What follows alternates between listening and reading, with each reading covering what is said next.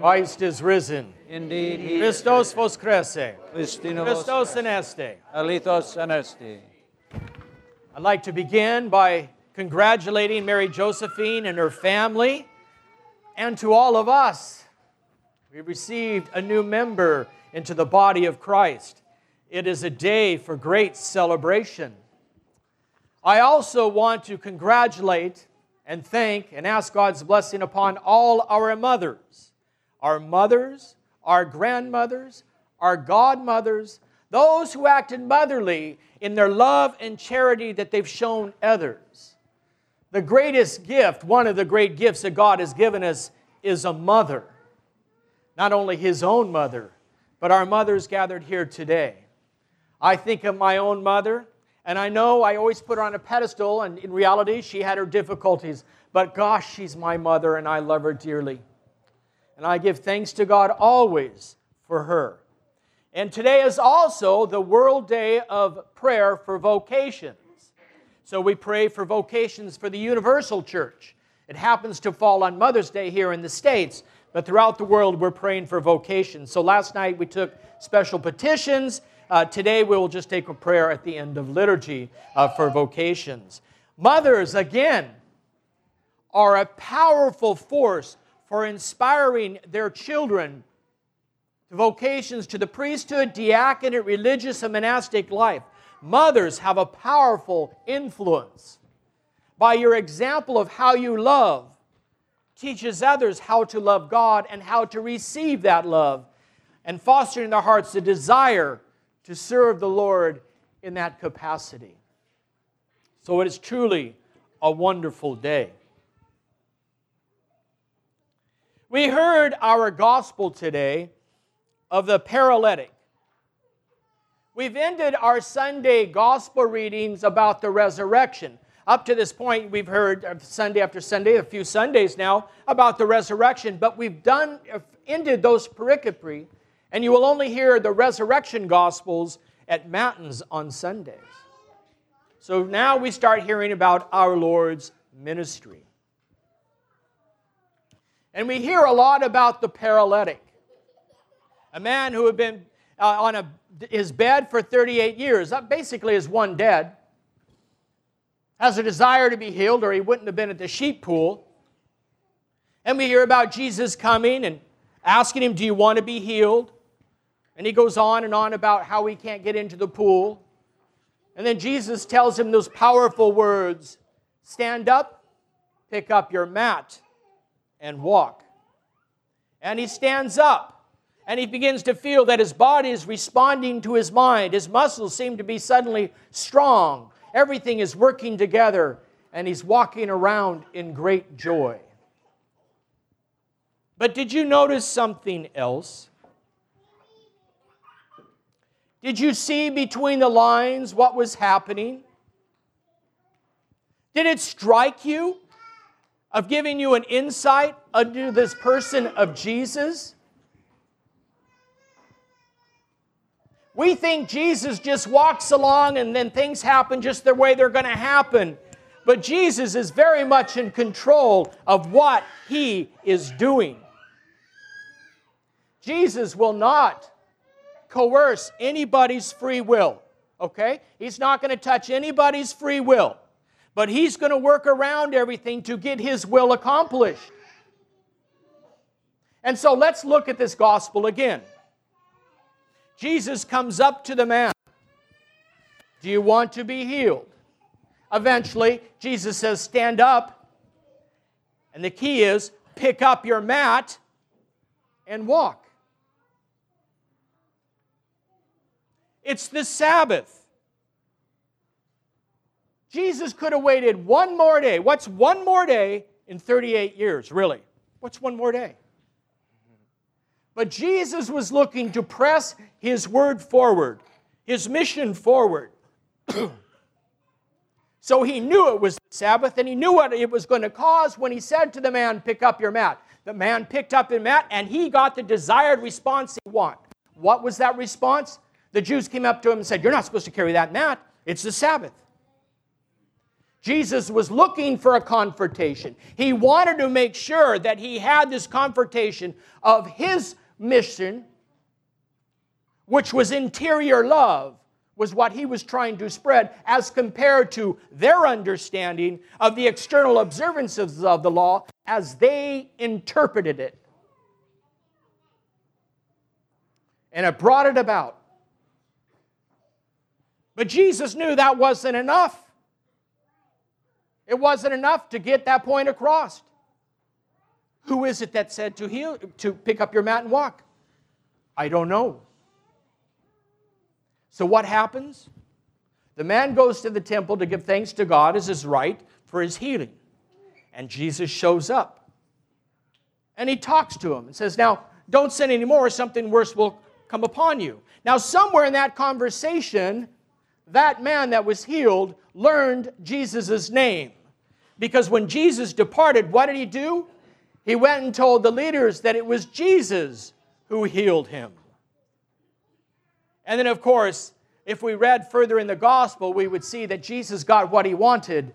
The Pharisees wanted to put him to death, not only for this event of healing on the Sabbath, but because later on he would call himself God's Son. Jesus wanted to press forward his mission. He wanted to bring about our salvation. He wanted to undergo his passion, his death, his burial, and his resurrection and through the way that only God can work, he brought it about. Now, what does this mean? For weeks now, I have been meditating upon the cross, his passion, his, his burial, his resurrection. Where does all this intersect in my life? That's what I want to know. Give me something tangible I can hang on to. Give me something to sink my teeth into. Ah, now there's something. Something I can sink my teeth into. How do we live out this passion, death, and resurrection in our day? And that's only brought about by one thing the Holy Eucharist. Because in the Holy Eucharist, it's the culmination of all of that. Together, when we partake of our Lord, we are partaking of all of that. Now, before we were received in the church, before Mary Josephine was received fully into the church, she was in the narthex. That's where paralytics are, that's where sinners are. To come into the church, she can't do that, and you and I can't do that on our own we needed help. What was that help?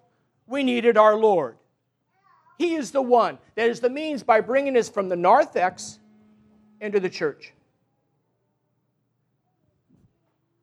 We all know, you probably do, a common Christian verse that a lot of, lot of people memorize. They have it stitched on hats, they have it stitched on backpacks. John 3 16, right? God so loved the world that he gave his only Son that whoever should believe in him should not die but have life everlasting. Well, that will get you from the narthex here. But we're called to be more than just a friend of Jesus. We're called to something greater, something deeper, something more intimate, and something more lasting. Why doesn't any Catholic go around and stitch on their hats and their backpacks John 6:54? A few verses before John 6:54 it says, "If you do not eat my flesh and drink my blood, you have no life in you. For my flesh is true food and my blood is true drink." John 64 then will go on and say, "He who eats my flesh and drinks my blood has eternal life, and I will raise him on the last day." Jesus says, Take and eat, take and drink. That's what gets us the rest of the way. We're commanded to eat. When Jesus says take and eat and eat, the Greek word, the translation is to grind. You haven't completed your obligation, if you want to use that word. your Sunday embrace of our God unless you've ground the body of Christ in your mouth. And if we found that we've done something that prevents me from communing with our Lord, then we need to go to the narthex until we receive confession and then come in and be received back in. Jesus wants more than just a buddy friendship. He uses the words of a marital relationship, the marital embrace, that deep union. And he knew that only we needed something tangible, so he gave us the holy gift of the Eucharist. And it doesn't become us, we become what we partake of. I think Augustine said that. We become the body of Christ. We become Christ. The Father begins to recognize His Son in us because He dwells in us. Our mission, which is evangelization in the church, is to bring people to the narthex and from the narthex into here into John 3:16 but that's not enough that's not complete we need to go all the way to John 6:54 and eat and drink that we may have eternal life. Jesus drove hard to bring this about. He raised paralytics. He healed the blind, the leper, the deaf, the mute. He cured on the Sabbaths to raise the attention between himself and the leaders, to change about the mentality and bring in a new covenant. And that covenant is the Eucharist. It is the crowning achievement of our faith that Christ has given us. It's what makes us unique. It's what makes us part of the heavenly kingdom. So let us stop living as paralytics. And let's not just be, Jesus is a friend of mine, but let's be in communion with him. A deep union with Him. To the point where He and I, I no longer see a separation. I'm part of Him.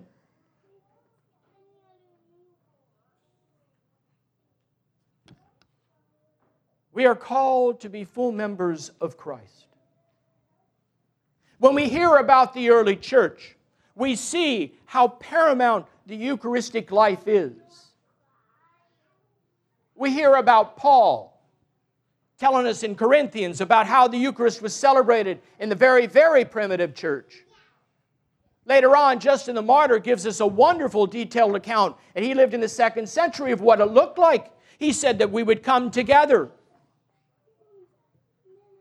Then the reflections of the apostles, he says, which are the gospels in quotations. And the prophets would be read as time allowed. The presbyter would then get up and give an exhortation to encourage and strengthen us. Then we would pray. Then bread and wine would be brought in. The presbyter would give thanks to the best of his ability. And then the body and blood of our Lord, the bread would be broken and distributed. And then the deacon would take that to those who could not make it to the assembly. Basil the Great, in one of his orations, would talk about it the need for frequent communion. He would say that for himself, he received on Sunday, Wednesday, Friday, and when the feast of a martyr was celebrated. Of course, he didn't have as big a martyrology as we have today. Then he would go on to say, in times of distress, it's not uncommon for people to take the Eucharist home when they're being challenged persecuted, as a way for them to have some means of getting strength because they couldn't come to the assembly. He said that was permissible, and maybe one day we might have to go to that, God forbid. But we know that was ended with because of abuses. But it was that important, the Eucharist, to carry us through through the week. And we recall, are called to hold it to that same high standard. It should be the very center of our lives. Our whole world should focus around the Eucharist. Everything we do should prepare us for it, and the way we live our life should reflect the Eucharist we just received. Let us not be paralytics. Let's eat the body and blood of our Lord without condemnation on our heads through our own sinfulness. Let's strive for holiness. Because if we eat his body and drink his blood, we will have eternal life, and he will lay, raise us up on the last day. Not somebody else, but he will raise us up. Christ is risen. Indeed, he is risen.